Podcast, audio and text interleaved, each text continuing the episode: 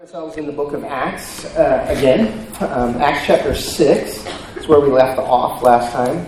If you need a Bible, if you don't have one with you so that you can follow along, flip your hand in the air. My friend Mr. Moore will gladly put one into your hand.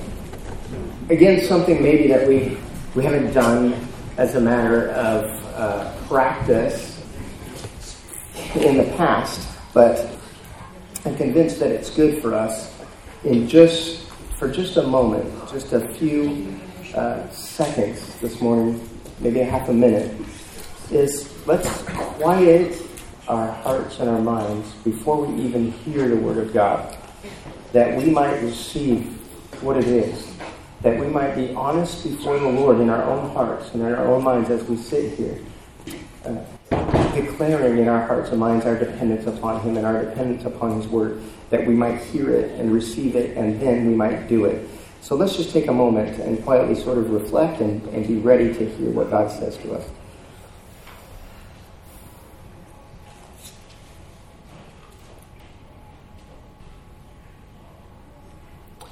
Well, thanks be to God this morning for His Word. I'm going to begin in chapter 6, uh, verse 8, and I'm going to read through um, chapter 7, verse 8, and uh, then we will go back and kind of break down. If you're new to us here this morning, one thing I want to emphasize to you is that we, uh, we believe that the way to get the whole counsel of God is to go through it line by line, precept by precept, that uh, we leave nothing out. Uh, we have no agenda, that we just go through the Word, and as the Word of God speaks to us individually, He also speaks to us corporately. And that the direction that God is taking us as a church, He also takes us each on that journey together. And it helps us to build a family, uh, to build a family of believers who are all going in the same direction, guided entirely by the Word of God. And so, um, we find ourselves today in Acts chapter 6. And so, as we get started, we'll kind of give you, I'll bring you up to speed as where we've gotten to so far and uh, where we're going to from here. So, Acts chapter 6, uh, beginning in verse 8. And Stephen, full of grace and power, was doing great wonders and signs among the people. Then some of those who belonged to the synagogue of the freedmen, as it was called, and of the Cyrenians, and of the Alexandrians, and of those from Cilicia and Asia, rose up and disputed with Stephen. But they could not withstand the wisdom and the spirit with which he was speaking. Then they secretly instigated men who said, We have heard him speak blasphemous words against Moses and God. And they stirred up the people and the elders and the scribes, and they came upon him and seized him and brought him before the council. And they set up false witnesses who said, This man never ceases to speak words against this holy place and the law. For we have heard him say that this Jesus of Nazareth will destroy this place and will change the customs that Moses delivered to us. And gazing at him, all who sat in the council saw that his face was like the face of an angel. Chapter 7. And the high priest said, Are these things so? And Stephen said, Brothers and fathers, hear me. The God of glory appeared to our father Abraham when he was in Mesopotamia, before he lived in Haran, and said to him, Go out from your land and from your kindred and go into the land that I will show you. Then he went out from the land of the Chaldeans and lived in Haran. And after his father died, God removed him from there into this land in which you are now living. Yet he gave him no inheritance in it, not even a foot's length, but promised to give it to him as a possession and to his offspring after him, though he had no child. And God spoke to this effect that his offspring would be sojourners in a land belonging to others who would enslave them and afflict them 400 years. But I will judge the nation that they serve, said God, and after that they shall come out and worship me in this place. And he gave them the covenant of circumcision. And so Abraham became the father of Isaac, and circumcised him on the eighth day. And Isaac became the father of Jacob, and Jacob of the twelve patriarchs. This is the word of God this morning, and I say thanks be to God.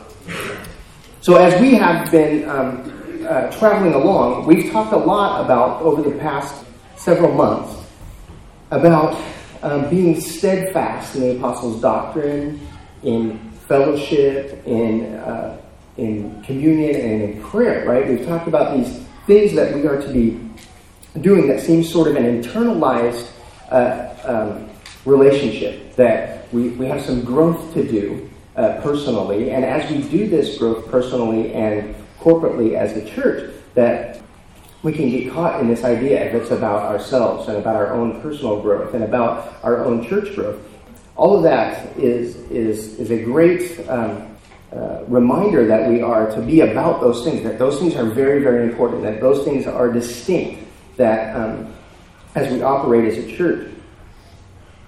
And so, as we look at Acts 2.42, and we, we, we see that the uh, disciples were steadfast in the apostles' doctrine, steadfast in fellowship, steadfast in the breaking of bread, and steadfast in prayer. That these are the things that they were doing, but there's a big purpose behind what it is that they were doing. And we're going to see this in the scripture this morning. As I've been thinking about this week and about this text and about where it's taking us from uh, where we've been as to where it is that we need to go, something dawned on me that all of this inward work, there's a lot of inward work in Acts 2.42. But all of this inward work is preparation for an outward expression and an outward expansion of our Christian witness to the world. And the reason why we say steadfastly in those things is that you cannot give away that which you do not possess. There is no way you can give away God's love. There's no way you can give away the truth of the scripture unless that has penetrated you, unless you own that, unless you are part of that. That is the only way that we can give that out. And so, as we look here at um, the book of Acts, I want to give us just a brief overview of the whole book again but in a different way. Um, something that I that I saw this week that it, it, just it became really clear to me that there's there's some patterns, there's some uh, design. Who knew that God, the great designer, would design this in such a way that it makes absolutely perfect sense to me? That um, that God would say, This is how this works. This is kind of a framework that you can look upon my word and see the truth about who I am. Because it's really about that, as about us trying to, to, to see uh, the great glory of God. And to also, in that, in seeing that great glory of God, is to understand that which we just sang, is that Jesus loves me. He is for me. And so he puts these things together for us to see. So I would say that the whole book of Acts is about expansion. It's about expansion. As, as we noted from Acts chapter 1, verse 8, that Jesus tells the disciples, Go to Jerusalem and wait. Wait on the Holy Spirit's power. Wait on Him to empower you, that you might be witnesses of me in Jerusalem, Judea, Samaria, and the uttermost ends of the earth. So He gives them a framework, a, a pattern. This is how this is going to work, and you must wait for me. But that, that you must know that this truth, that it is going to expand. And um, further, there's a, there's a framework of expansion of the Word of God. Remember last week we talked about how those who were raised up to serve, and they were raised up to serve the church, was so that the Word of God would go forth, so that the Word of God would have its power, so that everything was centered around the Word of God. Service is good. Helping each other, brothers and sisters within the body of Christ, is good, but it is all subservient to the advancement of the ministry of the Word of God, and that those who are in leadership in the church were to be committed to the Word of God and to prayer. And that all of this service is to free them up to do just that, to be about the Word of God and to be about prayer, because that is God's plan in this. So when we look at the book of Acts, we can see that in this book, there's an expansion of the Word of God. You look at um, chapter 6, verse 7, for example, says, And the word of God continued to increase. Then we move forward to chapter 12, verse 24. But the word of God increased and multiplied. Chapter 13, verse 49. So the word of the Lord was spreading throughout the whole region. In chapter 19, verse 20. So the word of the Lord continued to increase and prevail mightily.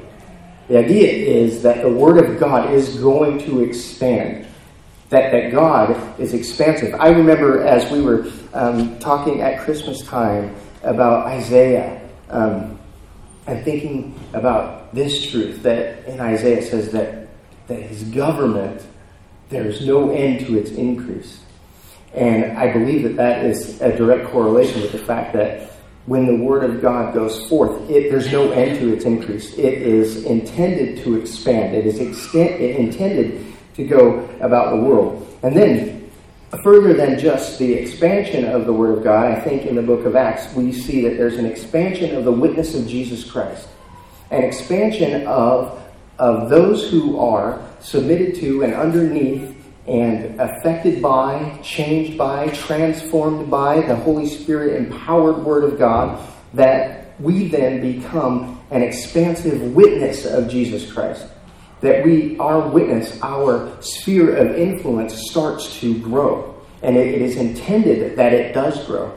That our sphere of influence is not just in our homes or in our houses or in our just our familiar backgrounds. That it is about us um, as we surrender to the truths of being steadfast in the Word of God and in prayer and in fellowship and in communion and all those things that we do together, right? That it is so that our witness would expand, that our sphere of influence would tend to grow. And I think that's God's intention for us here in the Scripture. And when we looked at, at Acts chapter 1, verse 8, for example, right, there's the outline of the expansion of the sphere of influence that starts with just Jews in Jerusalem and it expands outward as it goes to Judea and Samaria. And then it expands outward. Their sphere of influence expands outward from that, and then ultimately to the uttermost ends of the earth. If we look at chapters 1 through 5, we've been concentrating on, in the past here on the witness as it pertained to Jerusalem. Chapter 6, as we're starting here, starts to get us to the witness outside of Jerusalem, and that goes through chapter 12. And then chapter 13, when we get there someday in 2017, maybe, um, that when we get there, we will see that from chapter 13 until today, this book is unfinished. The, the, the book of Acts is not finished yet. We are living in what we might call chapter 29, right? that, that the church is still growing and expanding, and the Word of God is expanding. And so, um, from chapter 13 until today, this is about the witness to the uttermost end of the earth. That, that, that our um, influence is to be spreading, that our, um, our sphere of influence, the, the spheres that we have, is supposed to be um, extending. And it is going to, because there's a promise that from Acts chapter 19, verse 20, that the word of the Lord continue to increase and prevail mightily. That the word of God will prevail, and that it will prevail mightily. That gives us hope, I believe, that, that when we think about expanding our own personal sphere of influence, that it's not about you, my friend, it's not about me. It's that the Word of God will increase and prevail mightily. But we want to be on that program, don't we? We want to be on God's program as His Word prevails, as His Word expands, as the sphere of influence, those things that He gives us, expands. And He gives us those opportunities through our own obedience to uh, the very things that we talked about in Acts 2.42, being steadfastly about the apostles' doctrine, being steadfast about the Word of God, being steadfast about fellowship one with another, not forsaking the gathering together of the saints as some are wont to do, right? and that um, as we are steadfast about communing with God through the breaking of bread and through fellowship with one another, and then being steadfast about praying uh, to God for us. Um, so, further, again, now I know I'm giving you a lot of background before I get to the meat, but we're getting there.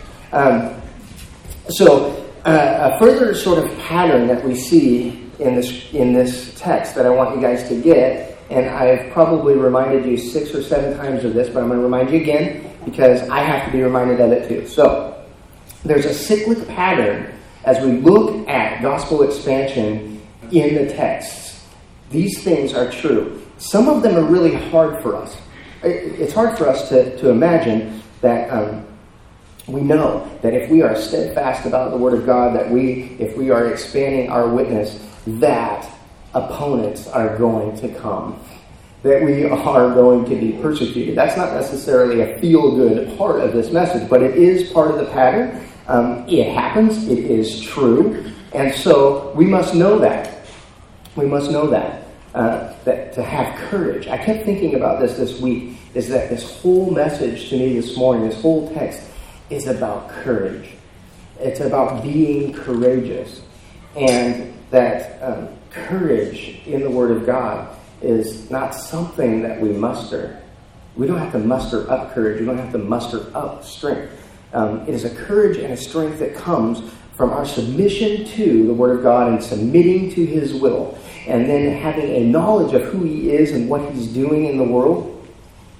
We know that God's sovereign hand is at work and that it is going to come about as He said it is. That gives us great confidence, great confidence to step out saying, It's not about me. It's about God's Word and it is going forward and it's going to accomplish what it's going to accomplish. So I need not have any fear because God is out front on this thing, right? I need not have any fear. So, in this cyclic pattern of gospel expansion, we see that, that Christians, empowered by the Holy Spirit, become leaders, they emerge, and they preach the gospel. And then there are Holy Spirit empowered listeners who hear the Word of God and are converted and are added to the church. And then our next step, as I said, is that opponents begin to persecute the church. And then there's good news God intervenes. God intervenes on behalf of the believer and on behalf of the church and on behalf of the leader. And then it leads to this next step is that the Holy Spirit empowered witness then grows. Persecution comes and the Holy Spirit empowered witness then expands. So, don't be don't feel troubled when it comes at you because it's going to. If you're not feeling persecuted and in trouble today, just wait hold on. It'll come. It'll come. But when it does come, when it does come, we can have full confidence in Christ and we can have full confidence in the Word of God. So back to Acts chapter 6, verse 8. And Stephen, full of grace and power, was doing great wonders and signs among the people. Then some of those who belonged to the synagogue of the freedman, as it was called, and of the Cyrenians, and of the Alexandrians, and of those from Cilicia and Asia, rose up and disputed with Stephen. So we see something here that the servant ministry, as we saw in Acts chapter 6, 5 through 7, was that servant ministry began as the church becomes aware of an expansive responsibility.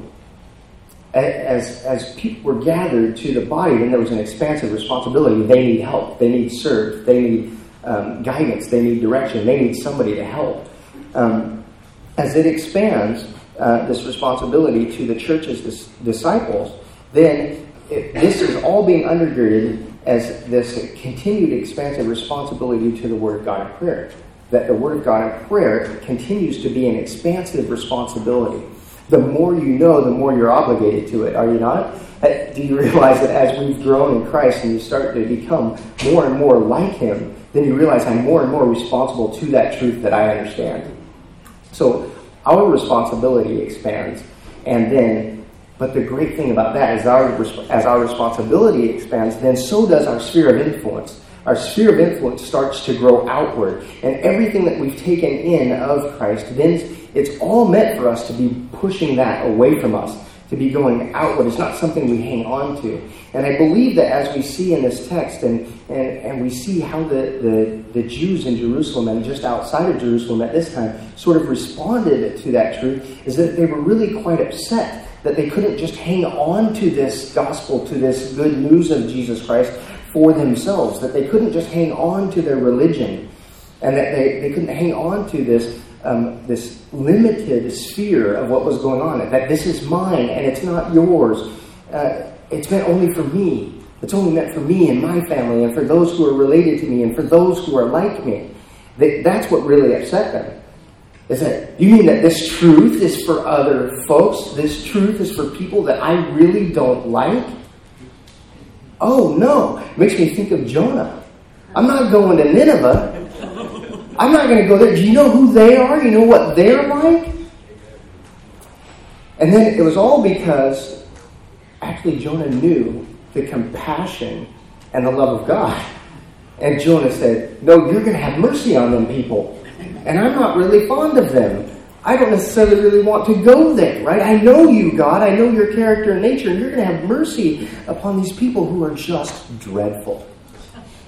Well, the same thing sort of is going on here. As Stephen is, is stepping out, right? There's these freedmen. These, these were, were Jews who had been enslaved and then had been freed.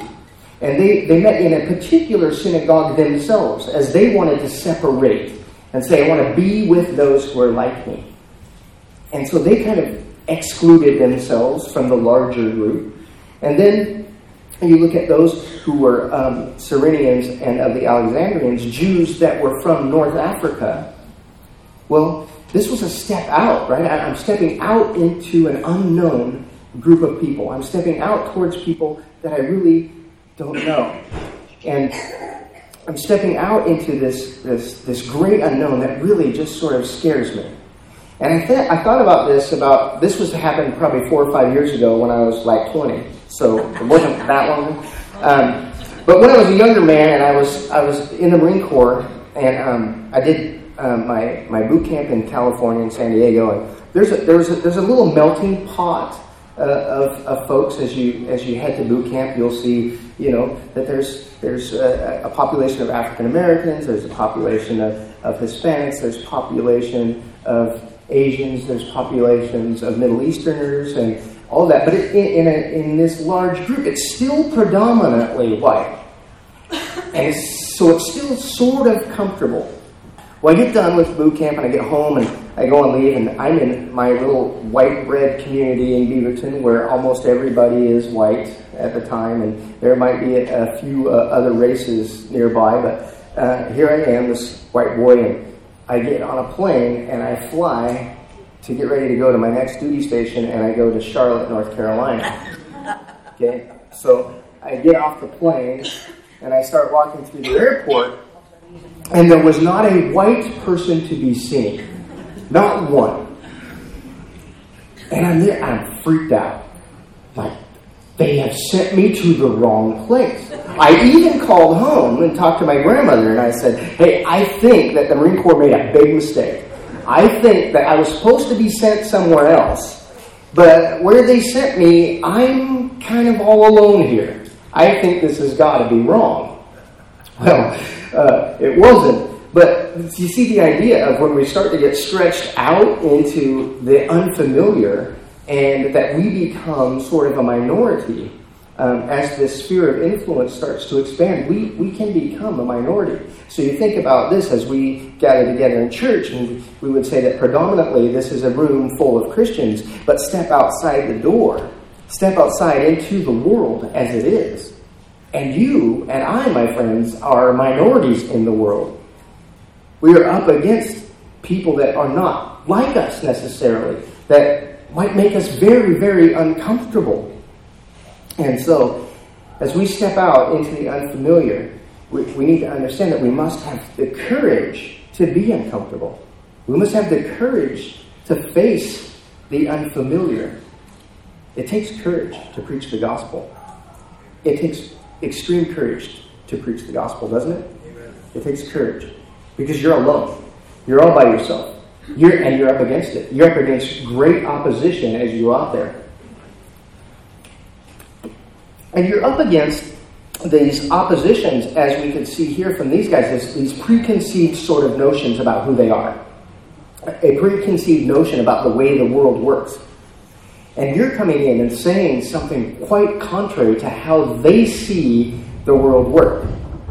Let's look at verse um, uh, 10. See, they disputed with Stephen, but they could not withstand the wisdom and the spirit with which he was speaking, because he was speaking forth the word of God as directed by the Holy Spirit. They could not withstand that because he had the truth, but they were opposed to it. So, then verse 11, then they secretly instigated men who said, We have heard him speak blasphemous words against Moses and God. And they stirred up the people and the elders and the scribes, and they came upon him and seized him and brought him before the council.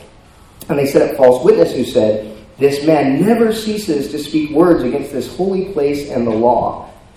For we have heard him say that this Jesus of Nazareth will destroy this place and will change the customs that Moses delivered to us. Think about this, right? That's what we're up against in the world. What they were up against was this, is that the, that the sphere of influence was about to expand. It was about to expand outside of their family. It was about to expand outside of their, their ethnicity, to go to other ethnicities and go to other regions. It's about to expand there, and this is what they are up against. They're up against this. This Jesus is troublesome for us. This Jesus is troublesome for me. Because if I deal with this truth, if I deal with this Jesus, then I must change. Something must happen in me. I've got to deal with this. And they're in absolute opposition to that. Like, this is my world. This is what I know about my world. And I want to hang on to that. And I bet you that none of you guys are guilty of those sort of things where you just hang on to the way it's always been and the way it always should be in our own minds, right? But as we apply the Word of God to us, it, it should make us a tad bit uncomfortable. But it takes courage. It takes courage to preach the gospel to the unfamiliar. It takes courage to be uncomfortable and to apply the gospel to, that makes us uncomfortable. And that the thing that we give out to the world is to make them a little uncomfortable. Its sort of purpose is to do so. Now, we need to try to do that in a winsome and loving way, right? We need to not be people who are out there beating people over the head with the truth of the Word of God. But we need to know that going into it, that, that these truths that we say are going to make them uncomfortable, number one. And probably secondary to that is that they'll think you a fool, or they'll think you mean because you're telling them this truth and they've got to deal with some stuff with their view of the world. They'll think you mean, cruel, unloving, and a hater of people, which is far from the truth. I like what R.C. Sproul says about this. He says, Holiness provokes hatred. The greater the holiness, the greater human hostility toward it. It seems insane. No man was ever more loving than Jesus Christ, yet even his love made people angry. His love was a perfect love, a transcendent and holy love. But his very love brought trauma to people. This kind of love is so majestic that we can't stand it. Isn't that true? God's love is so majestic. It is so penetrating that when we're faced with it, sometimes we just can't stand it. We just can't stand the perfection of love because we recognize that in us we don't have that, that we're not that, that we're hanging on to these other things. And when perfect love starts to penetrate our hearts and our minds, there's some pushback. We want to push back against that. We want to push up against that perfect love because it's something that is very difficult for us to handle. Well, as they are saying these things to Stephen,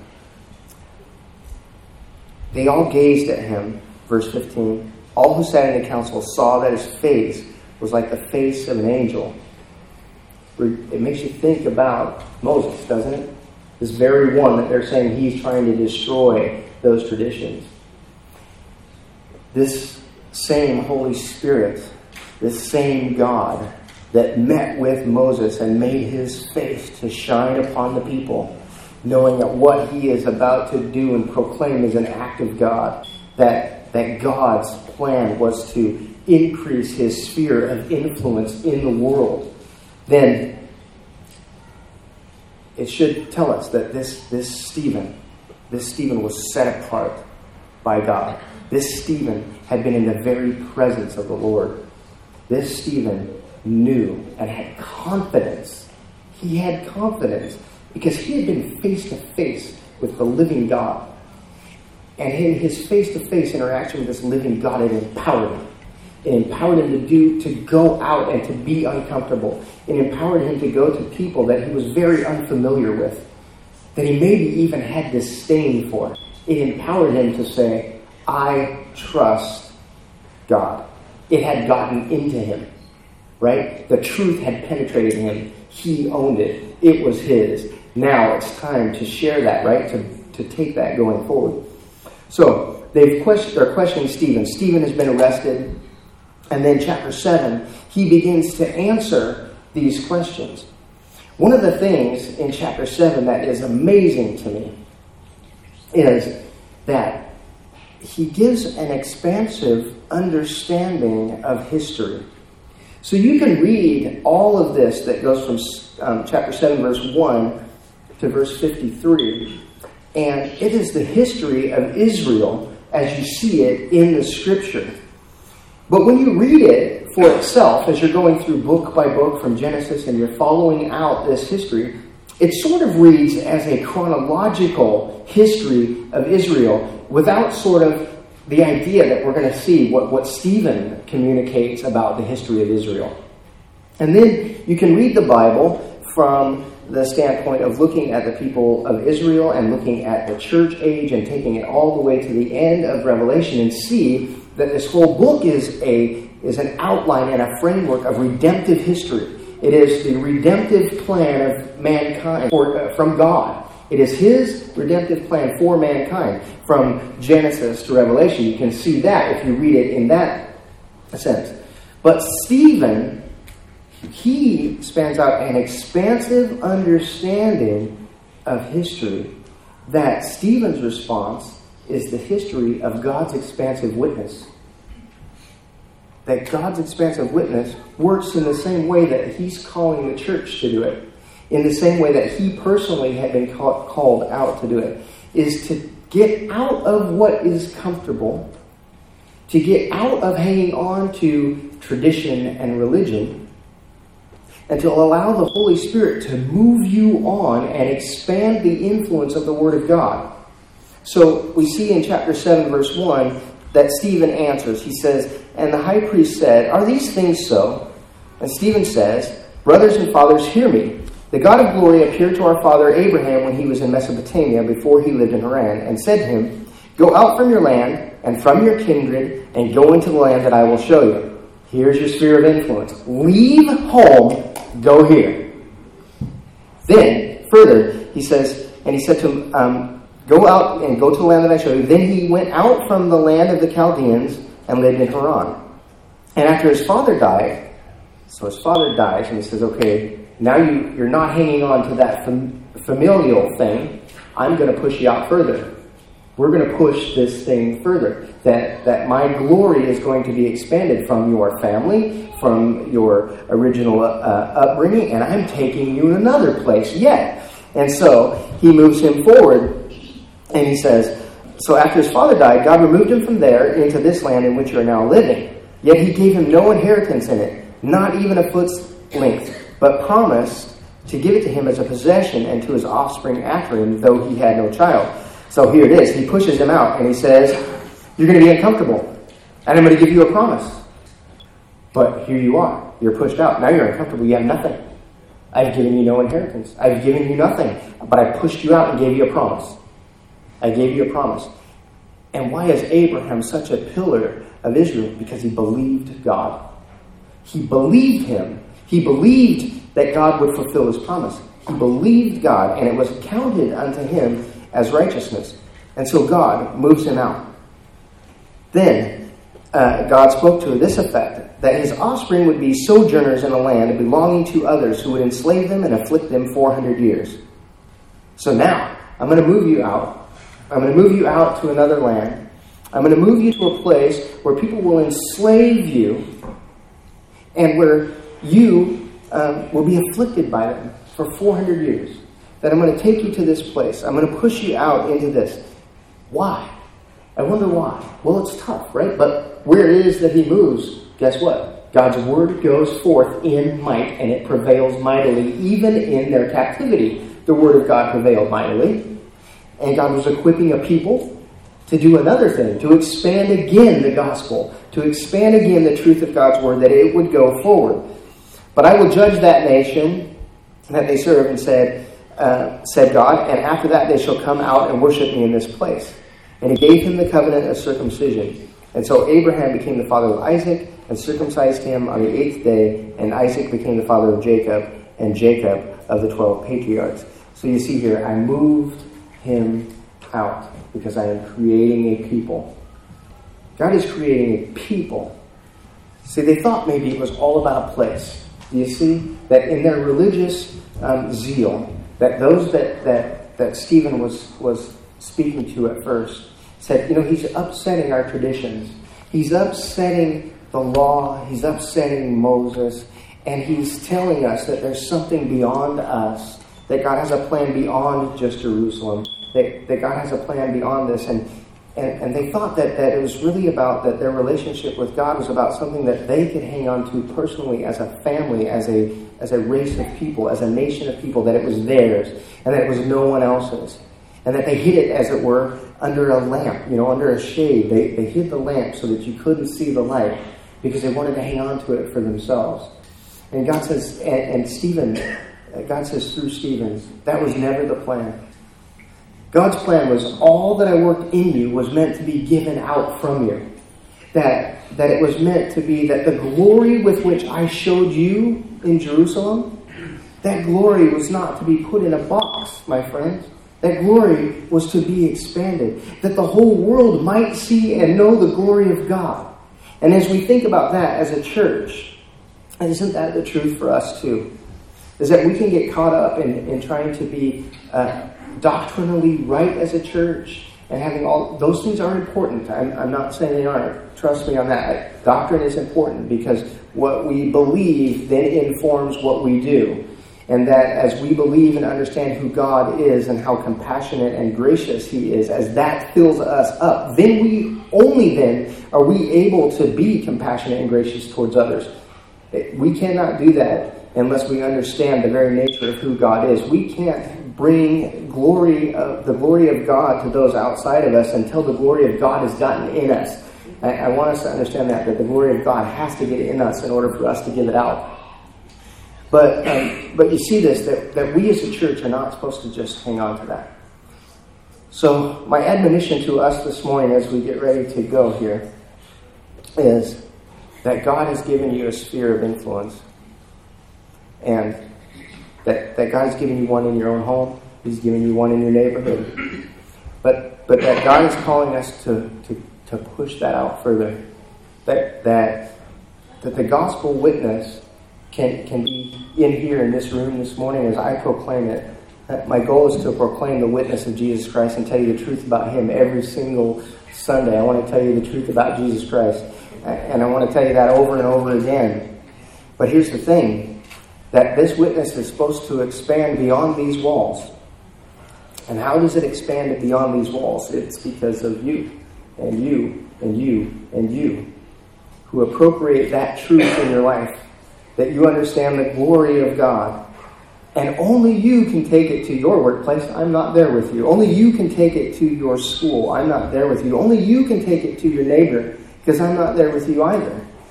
But as you see, as we grow up in this thing and we start getting uncomfortable, um, stepping out in, in against the hostility, right? We know this that we've talked about this a couple weeks ago that when there is hostility, there is also favor. There's also favor. It may seem that everything is opposed to us, everything is opposed to the word that you're saying, but there's one who hears.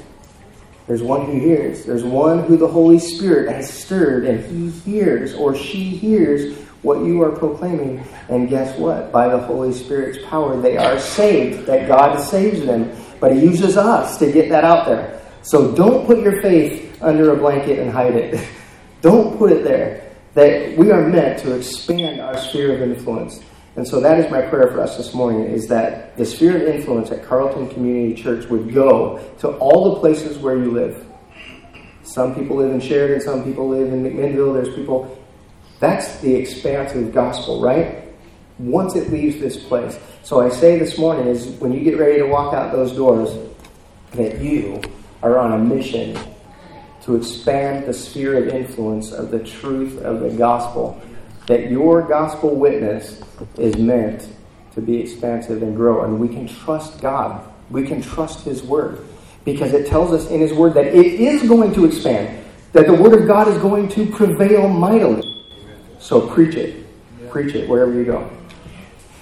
Let's pause quietly just for a moment before we pray and close let's just take a moment of silence in our own hearts to take in that which God spoke to you this morning, God, that which He spoke to me, um, those things that um, that are of Him. If there was stuff that's not of Him, don't let that penetrate your heart and mind. But let's just quietly listen to what God has spoken to us.